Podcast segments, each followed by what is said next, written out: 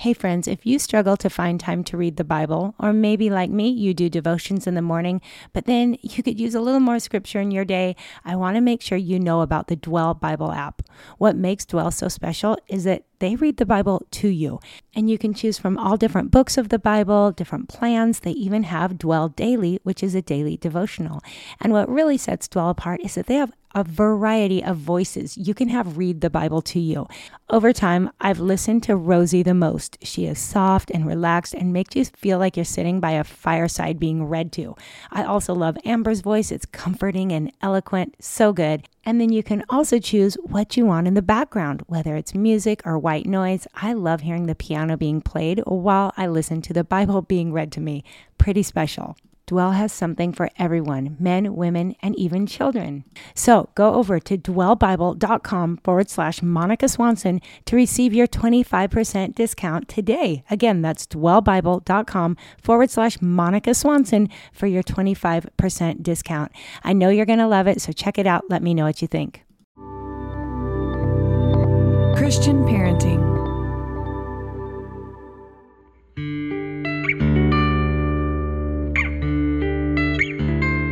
Aloha, friends. Welcome to the Boy Mom Podcast, powered by Christian Parenting. I am Monica Swanson, mom to four boys, podcast host, and author of Boy Mom What Your Son Needs Most from You. Here on the podcast, it's my goal to bring you practical advice and biblical wisdom for raising boys in this sometimes crazy world. You can always find show notes over at monicaswanson.com forward slash podcast. I'm so glad you're here.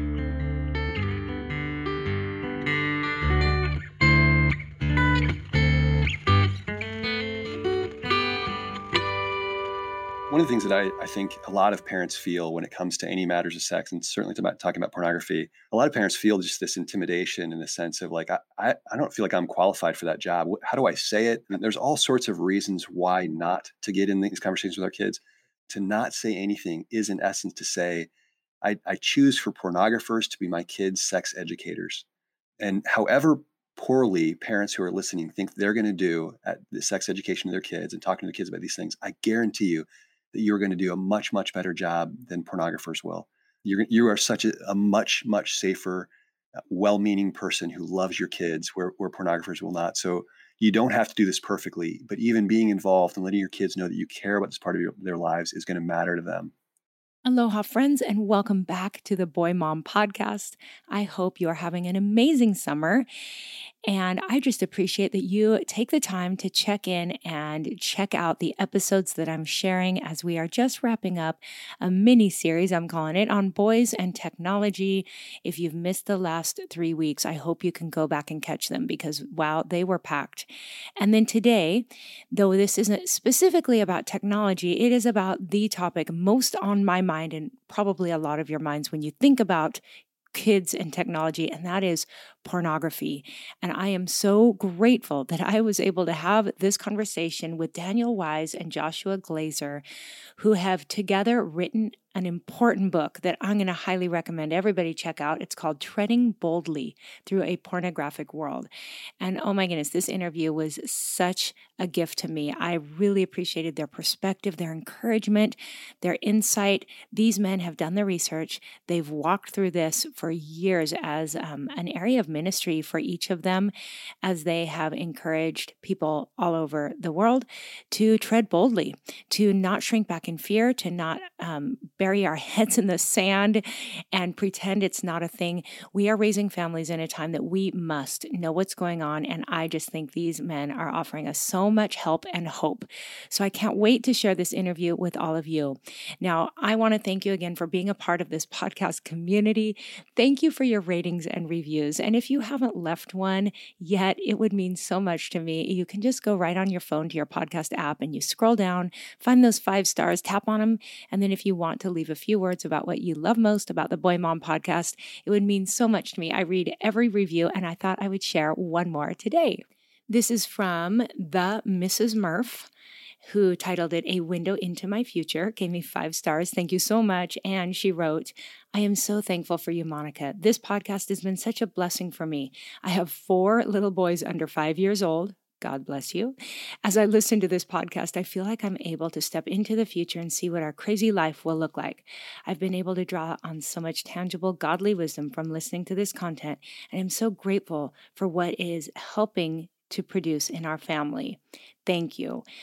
I appreciate this so much, and I love to imagine those of you with younger kids just getting some ideas, resources, inspiration, and hope for all that you have ahead. So, thank you, the Mrs. Murph, for this review. And again, if you haven't left one yet, you can pause right now and leave one, or be sure to do so later. Also, I'm going to just say now that this episode is such an important one. I really would appreciate it if you would share this with your friends and family members, anyone who is raising kids, especially or has some role in children's lives because this is such an important topic.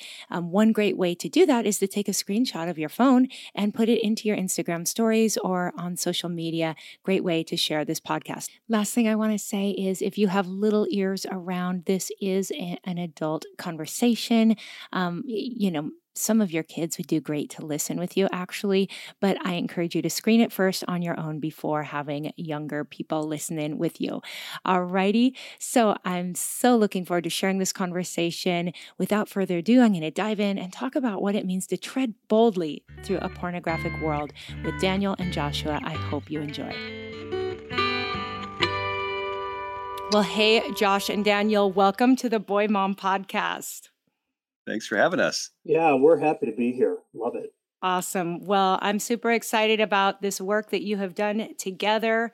And like I said before we hit record, I haven't um, had too many interviews with two people. So if we're talking over each other, everyone listening, um, hang in there with us. But I am so stoked to have both of these guys on that wrote this important book that comes out just this summer called Treading Boldly Through a Pornographic World. We are sharing this interview uh, kind of eh, after a few other episodes that are focused on boys and technology. So there's so many different things that really are important when we talk about boys and technology. And the biggest on my mind and a lot of parents' minds is this topic of pornography. And so we've already heard, if you've been around my podcast for a while, you've heard me talk about screens and internet filters, all of that. But today we're going to go a little bit deeper and get real specific about pornography and so, do you mind just taking a minute to introduce yourself before we jump into all of my questions? Sure. Thank you, Monica. I, I am Daniel Weiss, and I am the proud father of five. I'm kind of your boy mom, and I'm girl dad. I have four girls and a boy. And uh, I've been working on pornography issues for almost 20 years now, um, with Focus on the Family for a time, and then with my own organization, the Brushfires Foundation, and now working on a collaborative ministry called the Sexual Integrity Leadership Summit, which equips Christian leaders across across the country. And I'm Josh Glaser, um, proud father of five. Um, my wife and I have been married uh, 20 years now, which is crazy to think about. But we have kids. We have five kids, uh, ages seven up to 17, four girls and a boy. Also, interestingly enough. and uh, I'm the director of a ministry. Uh, we're located in Baltimore, Maryland, in the DC metro area. It's called Regeneration.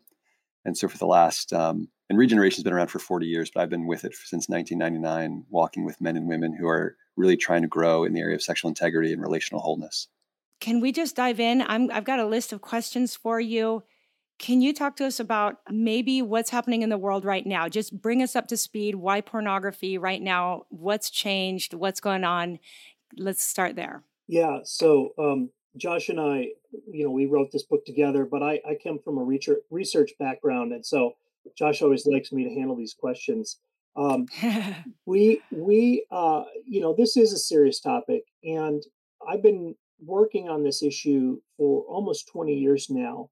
Um, going back to some work I did at Focus on the Family, and pornography was the primary issue I covered.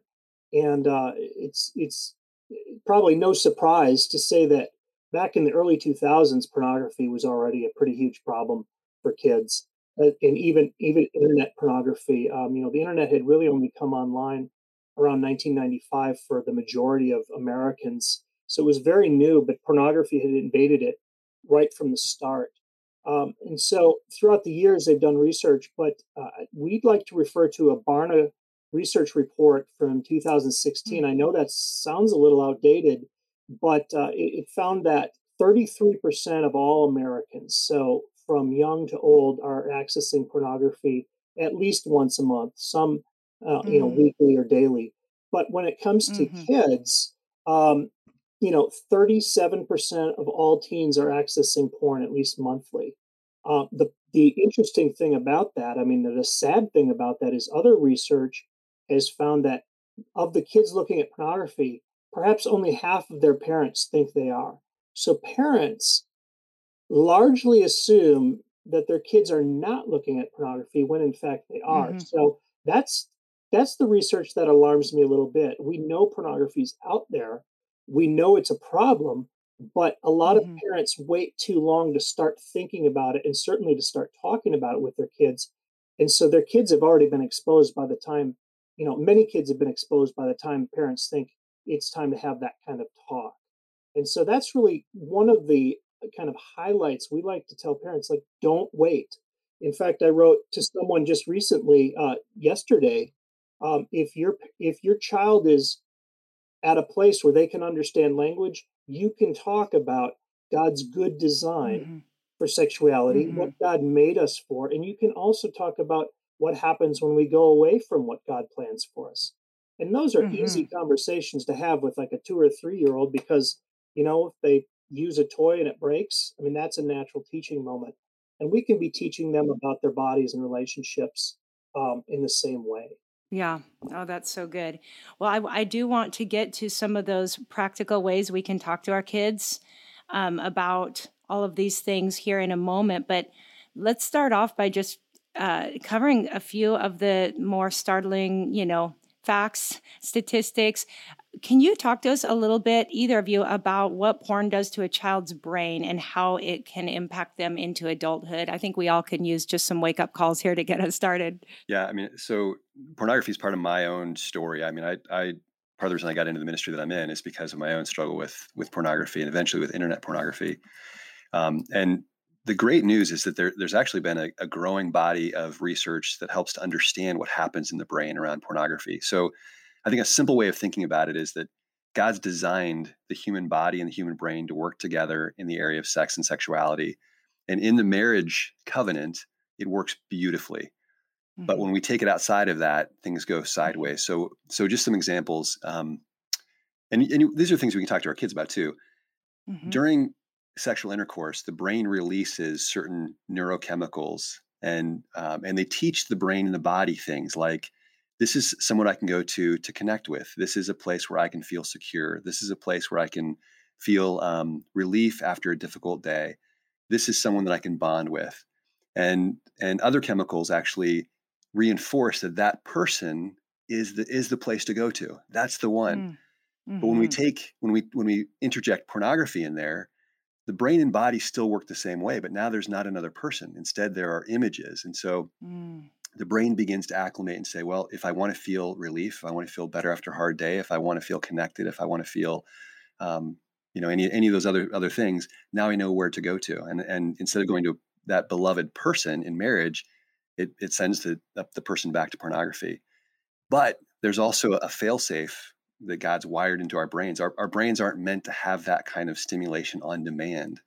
And Mhm. so when the when pornography gets into the mix there and a, and a child or an adult is just going to pornography whenever they feel those things whenever they want to feel better the brain begins to recognize this is too much. We're getting flooded with these neurochemicals. And so it starts to shut down some of the receptors of those chemicals.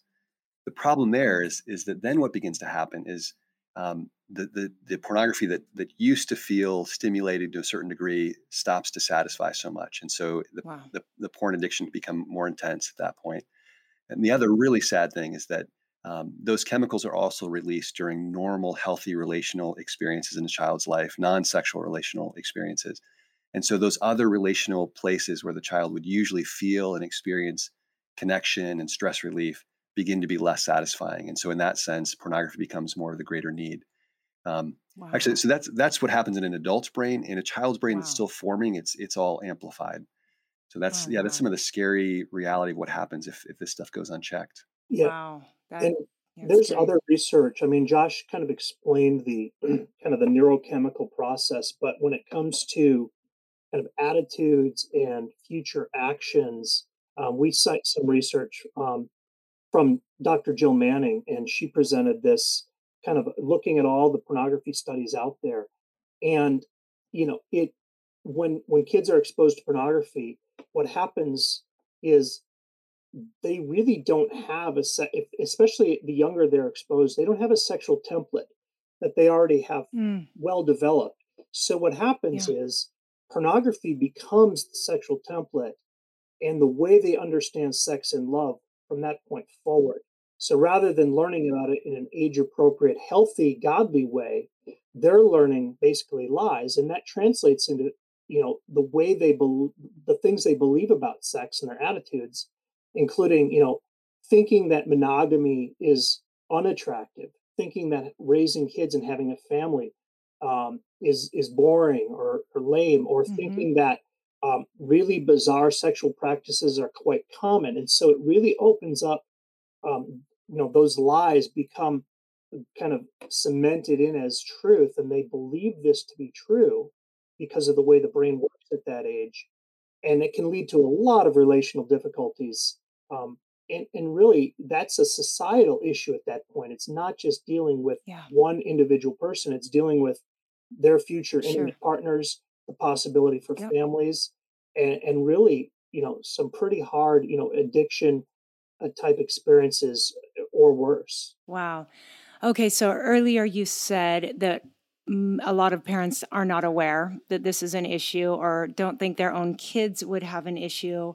Can you talk to us about some of the ways either parents can figure out what's going on. You know, like give us some practical help here. If someone's listening and they've got a nine year old or a 13 year old and they haven't really brought this up yet, how can they tune into this? Yeah.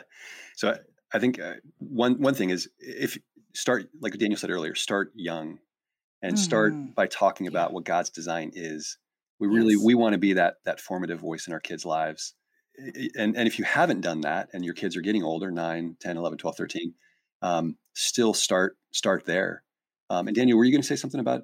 Well, the one the one thing that uh, the the point about parents not thinking their kids would be into this. I mean, we we kind of turn that question around in the book, and we say rather than wonder whether your kids uh, would be interested in it, ask this question: Is pornography and pornographers are they the kind of people that are going to respect your values? And are going to mm. respect the boundaries you place and the goals and desires and dreams you have for your kids. And we know that's not true. And we know that, that pornography, uh, pornographers put pornography everywhere kids go. They're trying to encounter, they're trying to make kids encounter and get them hooked. It's a very mm-hmm. diabolical, mm-hmm. it's a very mm. intentional process when you look at the research with internet keywords and, and hyperlinks and things. So that mm. it's not that your kid is bad and that's the reason they're looking at pornography.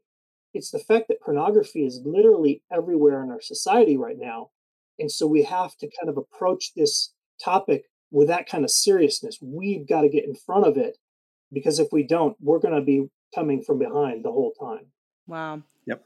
Monica, if I could say one, just kind of tag team mm-hmm. with Daniel there a little bit. One, one of the things that I, I think a lot of parents feel when it comes to any matters of sex, and certainly about talking about pornography, a lot of parents feel just this intimidation in the sense of like, I, I, I don't feel like I'm qualified for that job. How do I say it? I don't want to, I don't want to ruin my kids by bringing something up that they've never even heard of. Like, um, I, I, you know, what about my own past? I mean, there's all sorts of reasons mm-hmm. why not to get in the, in this conversation, getting these conversations with our kids. But I think just to piggyback what Daniel was saying, it really these days to not say anything is in essence to say, I, I choose for pornographers to be my kids' sex educators. And and however poorly parents who are listening think they're going to do at the sex education of their kids and talking to the kids about these things, I guarantee you, guarantee, guarantee, guarantee you that you're going to do a much, much better job than pornographers will. Um, you're, you are such a, a much, much safer well-meaning person who loves your kids mm. where, where pornographers will not. So you don't have to do this perfectly but even being involved and letting your kids know that you care about this part of your, their lives is going to matter to them. Wow that's great. I really appreciate that.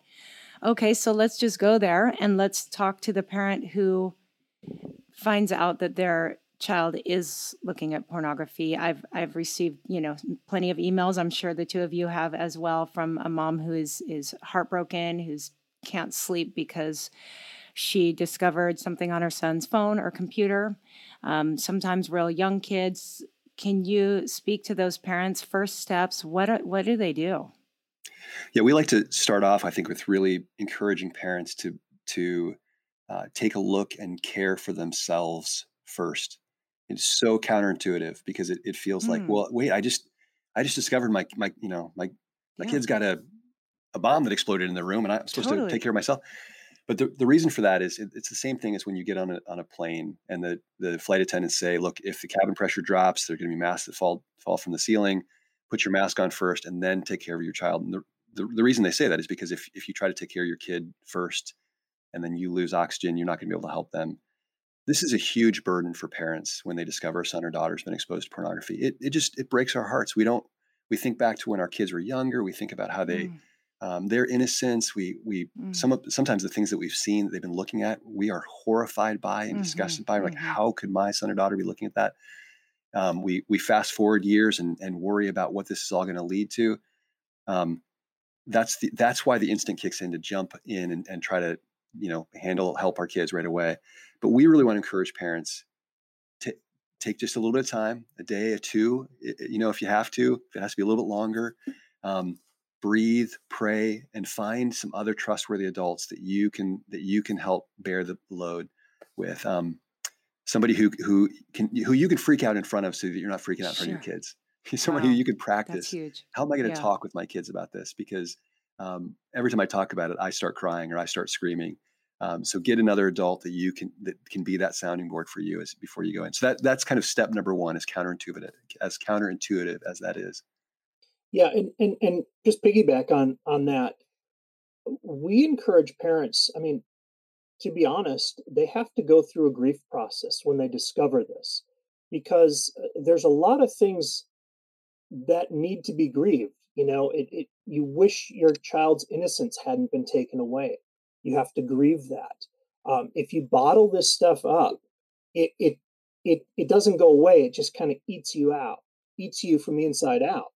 And and I think where we find parents running into troubles is when they're stuck and they're not kind of processing the news in a healthy way. And you know, we we outline the stages of grief. You know, there's anger and depression and um, you know all kinds of things uh, you know and finally we get to acceptance and that acceptance is not that this is okay the acceptance is i am in a situation that i can deal with and i can bring you know we encourage parents to deal with their own um, kind of responses because the best tool the best guide your kid is going to have going through this world and these challenges is a fully engaged parent. And so we encourage parents that's you have to take care of yourself so you can fully engage with your child's story. And I think wow. that you know, we kind of worked through some of this stuff as dads as well and and we haven't done it perfectly. Um, it was a couple months ago when my daughter said, "Dad, something happened."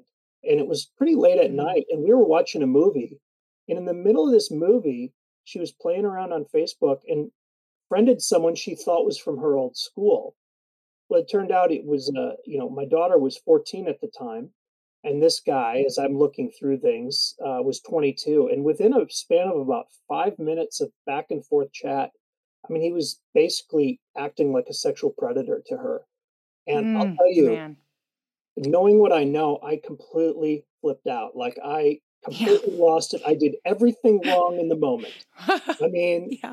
I was protective dad.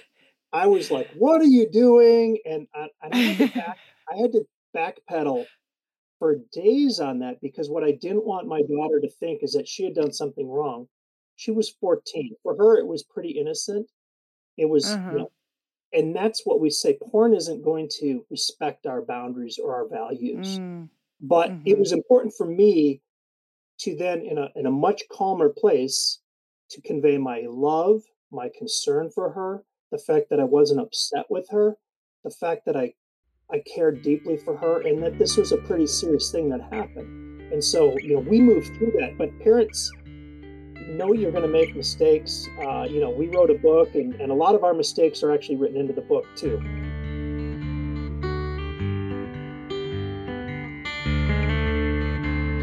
All right, friends, I hope you are enjoying this conversation, and there's still a whole bunch more to come.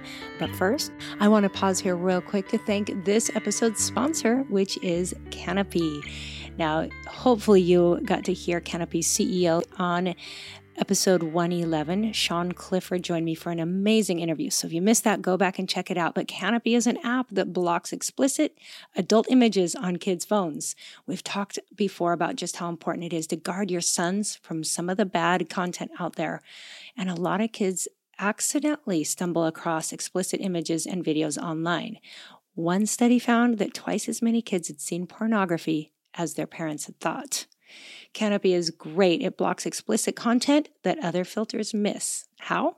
Because it uses artificial intelligence to detect bad stuff before your kid sees it.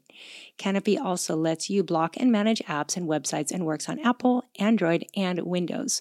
Guys, this is some super cool technology. Be sure to use the link in my show notes, or you can go straight to canopy.us forward slash boy mom. You can get 30 days free. Check it out. I think you'll be impressed. Okay, now let's get back to today's conversation. So let's take it from there.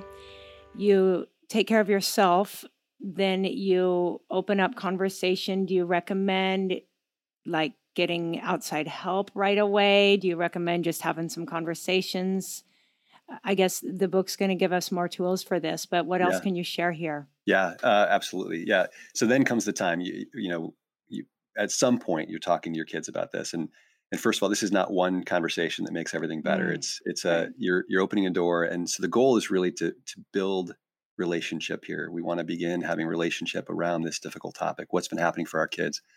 So we want to start with asking really good questions, and and the the first thing we need to do to ask good questions is to just make it a safe place for our kids to talk and to answer uh, and so when we say good questions, you might think about it this way we are not private investigators looking for dirt against our Mhm. kids or against anybody Mhm. else. Um, we are geologists and we are working delicately trying to uncover um, some things that have have fallen to ruin. And we want to just kind of be very, very tender with our kids. Pornography is shaming. It's just it's shaming stuff.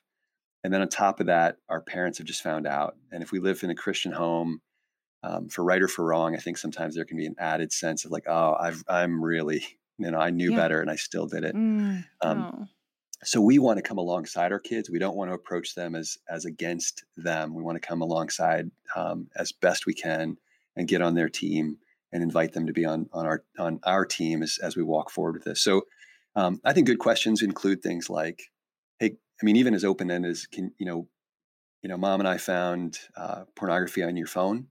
Can you tell me what's been going on?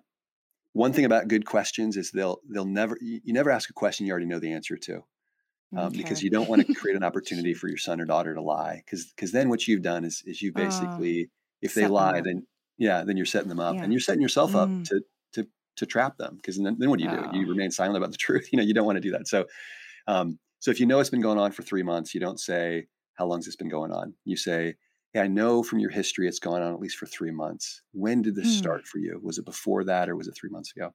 You, you want to get a sense of this with the kinds of questions like what's their sense of it? I mean are they kind of like yeah so what? You know? Yeah i've been looking at porn. Everybody does. Who cares? Um, or are they like i know i know. I'm so I'm so sorry. Are they you know are they embarrassed? Are they are they hiding their face from you? Um, look for those signs of shame. And uh, because you know it, there's their response is going to tell you a lot about where you where you go next. If they don't want to talk uh, or if they or if they lie and you and you kind of get sense like you know i just think they're not telling me the truth still seek to be a safe a safe person for them to talk to by just saying you know i i hope that you'll choose to to talk to me more about it. I hope that you'll choose to tell me the truth because i really am for you and i know mhm. enough about pornography to know that it's really destructive and i don't want you carrying that weight alone. Daniel what else would you say about kind of the open-ended questions and the, that kind of Yeah, environment we I, want I to set up think I think you're you're right, Josh, that this isn't just a perhaps a one-time conversation. And and and some parents, and we even you know we've encountered this story where you know the parents had the talk with their young son. I'm sorry, I won't do it again, and they just say, okay, he's not going to do it again, and they never check back and Hmm, found out you know he he went right back to it, and and then it was several years later when they realized the extent of the of the damage and the problem. So expect to check in with your kids. Maybe you caught it right away and this was the first time, but that's really probably highly unlikely. It's probably been mm-hmm. going on a while, whether that's a couple of mm-hmm. weeks, a couple months, it might even be a couple of years. Um, mm-hmm. But as you continue to probe into this, I mean, one of the things you're going to want to know as a parent for how to, what kind of help to give and, and what kind of help you might need to seek outside the home is, you know, what, what, what, what have they been exposed to? Like what kind of content? So, you know, there's a lot of, uh, pornography is not like when Josh and I were growing up, you know, there were, there were magazines with still pictures. right or there were VHS mm-hmm. tapes you'd find in someone's closet. Um, you know, the porn back then was still kind of story driven, like you know the pizza mm-hmm. delivery guy kind of story. Mm, but okay. now it's pretty. Basically, it's just kind of violent and degrading sex, and I I don't want to go into more detail, but it's there's just nothing even remotely redeeming about it. So the chance that even your kids will, if they're exposed to pornography, you know, and you were as a child, what they're being exposed to is likely far greater totally different exposed to. Right. And so right. again, staying calm, staying present in the moment, but just find out what kind of stuff they've seen. And and really, um, like Josh said, not as an interrogator, but to follow up with questions like, you know how did how did you react to this or what kind of response did you have was it gross was it icky was it exciting and some of the things especially when we're trying to pull our kids back into a godly vision of sexuality is we can affirm you know that they had a sexual response. I mean that's how the body was designed. Sure. And just right. redirect it as we're talking with mm-hmm. them comparing the messages of pornography and true love uh, is is part of that conversational nature of what we're doing here. Um, but if if they've been looking for quite a while and, and and they say they're having trouble stopping, or you've noticed that in the internet history, you know, I would definitely consider seeking out some some outside professional help and and not yeah. to feel ashamed about that because this mm-hmm. is a mm-hmm. really serious issue and if and if your child broke his leg you wouldn't hesitate to get you know doctor and and and hospitalization if needed and so um, the impact on their emotional, mental, and relational health is is just as serious. And so, um, you know, I know groups like Focus on the Family have counselor referral networks.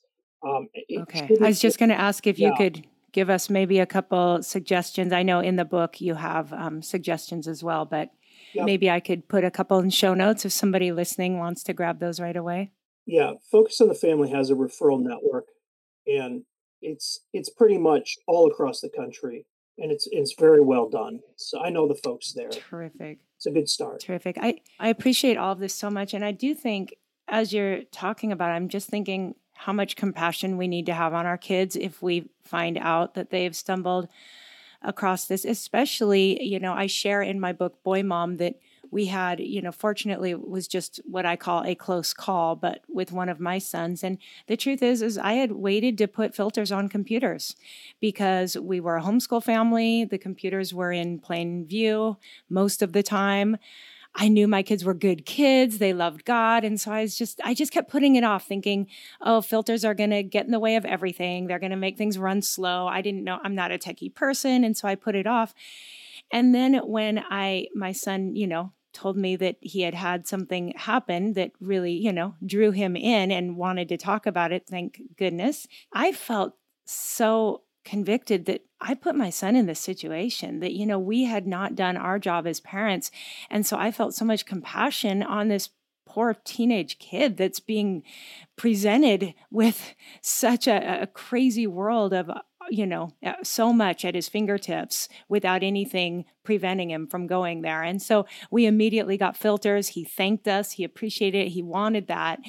But I think that for especially if our kids are in a situation where we haven't done our due diligence as parents, not to put shame on parents, because we're all learning too, right? We talk about how we're digital immigrants, we're figuring this out as we go. But by all means, our kids need a lot of compassion because this is a crazy world. Just like you said, the things that is available to them is is just so different from what we had when we were children. So, yeah, and Monica, if I could jump in real quick, because I, I, think mm-hmm. with with all due respect to what you just said, you obviously have done something really, really right there, and I just want to point it out because it's so important. When your son comes to you, that's a mm. great indicator that you've become to him an askable parent. You've become a, mm. a parent that is safe enough to come to. And so, one of the things that we recommend in the book for for moms and dads is whether you've had to go to your son or daughter and say, "Hey, you know, this is what I found. That's you discovered it," or the son or daughter came to you and um, and told you, and so that's that's them um, disclosing what what they found. Mm-hmm. In either of the situations, when a son or daughter is honest about what's happened, even if they're just you know cracking the door open a little bit yeah. and telling the truth, mm-hmm. we want to just a- applaud that and reward that. You know, th- that took so much courage. Oh my gosh, you you your conscience is awesome. Like you are so courageous. I'm so happy you told yeah. me. Um, mm-hmm. Um, because sometimes what happens when it when a kid is just opens the door a little bit, they may not realize it, but they're and this adults do this too. They're testing. They want to see like what's going to happen when I share this much. And when we when we let them know like we're not looking for perfection from you, what we but we really want whatever happens for you, we want to be with you in it, and we can only be with you in it as you're open and talking with us. And so when they're open with us, we, we reward it, we applaud, we give them attaboys, um, because I, th- I think that's one of the ways that we let them know if if worse stuff happens or more stuff happens, you can come back to me. Yeah, um, we're safe. Yeah, yeah. Oh, I love that. I I really do appreciate that, and um, and yeah, and I again circling back to what you said much earlier is is the importance of starting these conversations young. So I know a lot of my listeners do have younger kids, and that's where you want to open those doors early because I don't think this stuff is going away. yeah, right. I, I don't think the world's going to get any prettier. Um, okay, well before we wrap up. Uh, I would love to just hear any advice you have um, for those maybe parents of younger kids just to start off well, as well as just the conversations um, that they can have? Do you guys have some just good basic wisdom to share? Well, w- one of the things, especially for uh, parents of younger kids, is recognize that the world around us, uh, you know, no matter what we're doing in our home, the world around us is pretty thoroughly pornographic. It's it's on highway billboards, it's in music videos, it's in award shows, it's in TV commercials. Pretty much, if you walk out your door, you're yeah. going to be exposed to pornography in some form. Maybe not, mm-hmm. you know, hardcore porn, but you're going to be exposed right. to the attitudes and the belief system. Uh, so, under if the world has normalized pornography, we have to recognize our opportunity to normalize conversations about healthy sexuality or just conversations about hard things, conversations about how the world has broken down um, in our social fabric. And we talk about that in our home a lot. Well, why is that? Kids will ask. We go back to the Bible. It's sin, yeah. sin, yeah. and sin in the heart mm-hmm. and sin in the culture.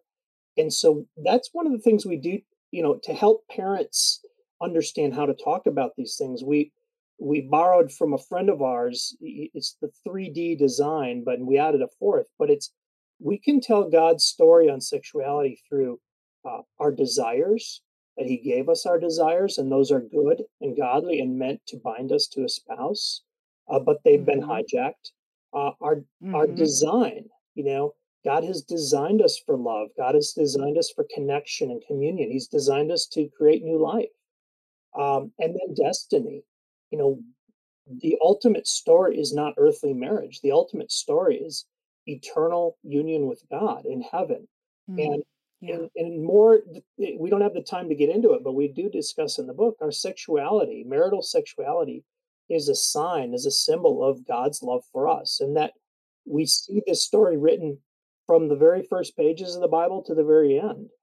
Um, and finally, that fourth, we've added the fourth D. It's detour, and that's that's the impact of sin on our on our own lives, in this in the culture. And so, in that sense, we don't have to be perfect people for our kids. We don't have to be. Uh, we didn't live things out perfectly in our sexuality, and and we can share that in appropriate ways, or we can let them know that we didn't always live up to this, but the grace of God, um, you know, is there for us to receive and and so those there's some practical tips But I would say normalize these conversations as much as possible um, because you have the relational capital later in life when you need it, when things uh, may turn more challenging. Right. Oh, that's that's super good. I, I love that. And I think for our family too, just talking about the the spiritual world we live in and making them aware that they have an enemy who wants to rip them off and take yes. away all the good. And so I, I love the 3D design um, with your fourth T because really it points to this is all for their good and just helping them understand there's a reward there ultimately for doing things God's way and that the enemy's always looking for ways to rip us off, right? To counterfeit God's goodness.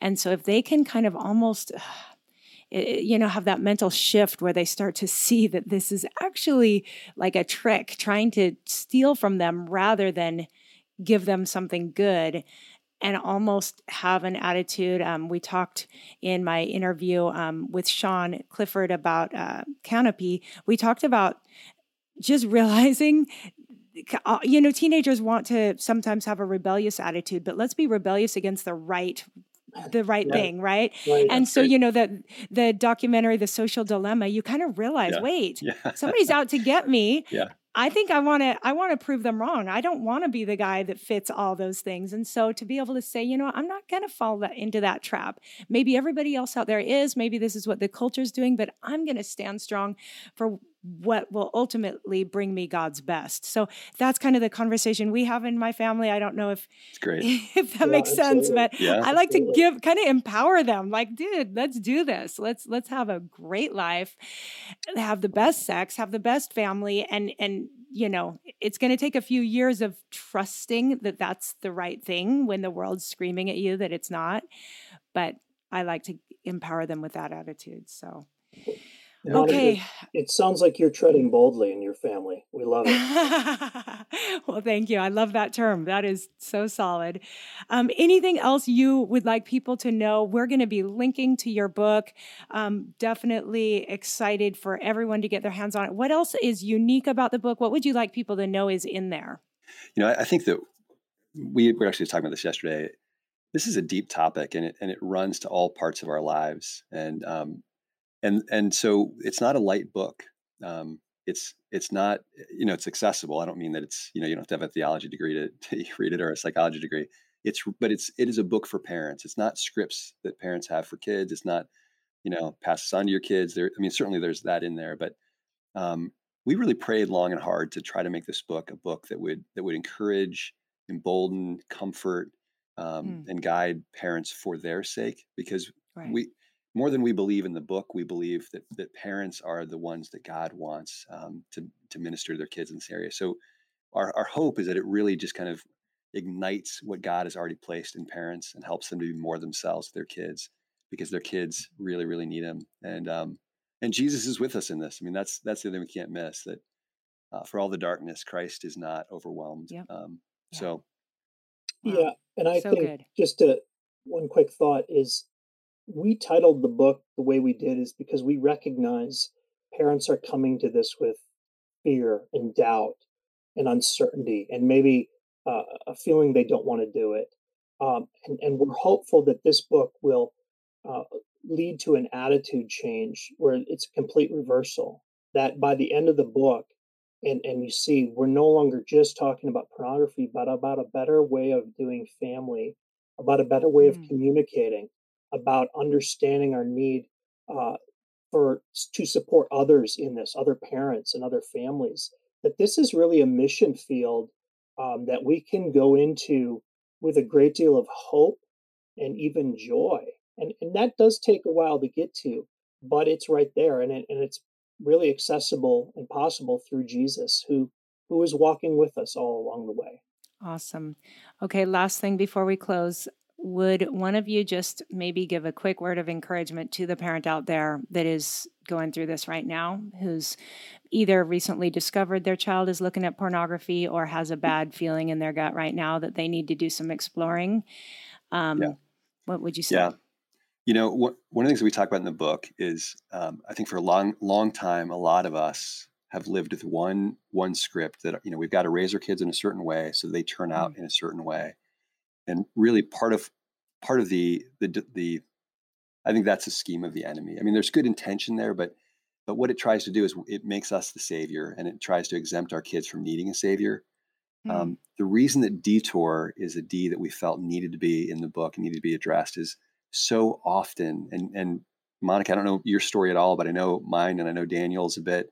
Um, so often, the way that Jesus makes inroads into our hearts is through the the really hard times we go through, and so that mom or dad listening, Jesus wants more of you right now. He's going after you. He's there for you, and the places where you're experiencing the pain or you're experiencing the hopelessness is as as hard as it is, and I I would not wish it on you. I don't mean that. Mm. Um, mm. But where sin increases, His grace mm. increases all the more, and He's available for you there. Um, he knows about graves. He's been there. And then the same thing's true for your kids. Um, it may be that the, the darkness that your kid has been encountering in their life um, is going to be an avenue where they begin to experience the grace of God, uh, not just in their heads, but in their experience and in their hearts. Um, what, what, the, what the enemy means for harm, God mm. can use for good. And so pray into that, move boldly because of that truth. This is this we can move boldly because Christ really did die. He really did go to the depths and he really did rise from the dead. Awesome. Well, what a great way to close. Josh and Daniel, thank you so much for your time. Again, we're going to be linking to your book. If people are, are you guys on social media? Would people be able to find you? Tell, tell us the websites or um, social media handles people could go to right now and find and follow you. Well, so you can, you can go either one of our, our websites. Mine is uh, joshglaser.com, and there are links there to specific um, like Facebook groups that that I run. And Daniel, you can give yours. Yeah, it's uh, I've got a website. It's faithfilled.family. So instead of a dot com, it's a dot family. Faithfilled.family, and uh, I do blogging and writing on the family there as well. And if you want to just go to our book landing page, our website is treadingboldly.com. Awesome. Okay. And I'll put any other links, anything we've discussed um, in our show notes. Thank you guys so much for your time. Appreciate you. you. and everything you're doing. Well, thank you, Thanks Monica. so much, Monica. Yeah, thanks for fighting for the family the way you do. We appreciate that. Awesome. Aloha. All right, friends, I hope you got a lot out of that conversation. And even though it is a heavy topic, I hope that you were able to just grab a lot of hope and encouragement from what these guys shared. I do highly recommend you getting your hands on their book. Again, it's Treading Boldly Through a Pornographic World, and I will have links to that in the show notes. So be sure to check it out. And again, I hope you will share this episode with friends and family members. It's just such an important topic. Um, be sure to go to show notes to get any links that we mentioned um, to the book, to each of these guys' websites, and a few notes notes about our conversation and um, always say hi over there. I love it when you comment. And I also always welcome your emails if you have a topic suggestion or just want to say hi, want to share maybe your story. Feel free to email me at aloha at monicaswanson.com.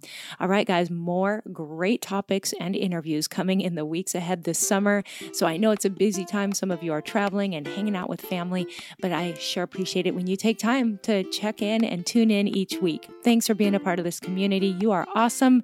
Have a wonderful rest of your week. And until next time, aloha.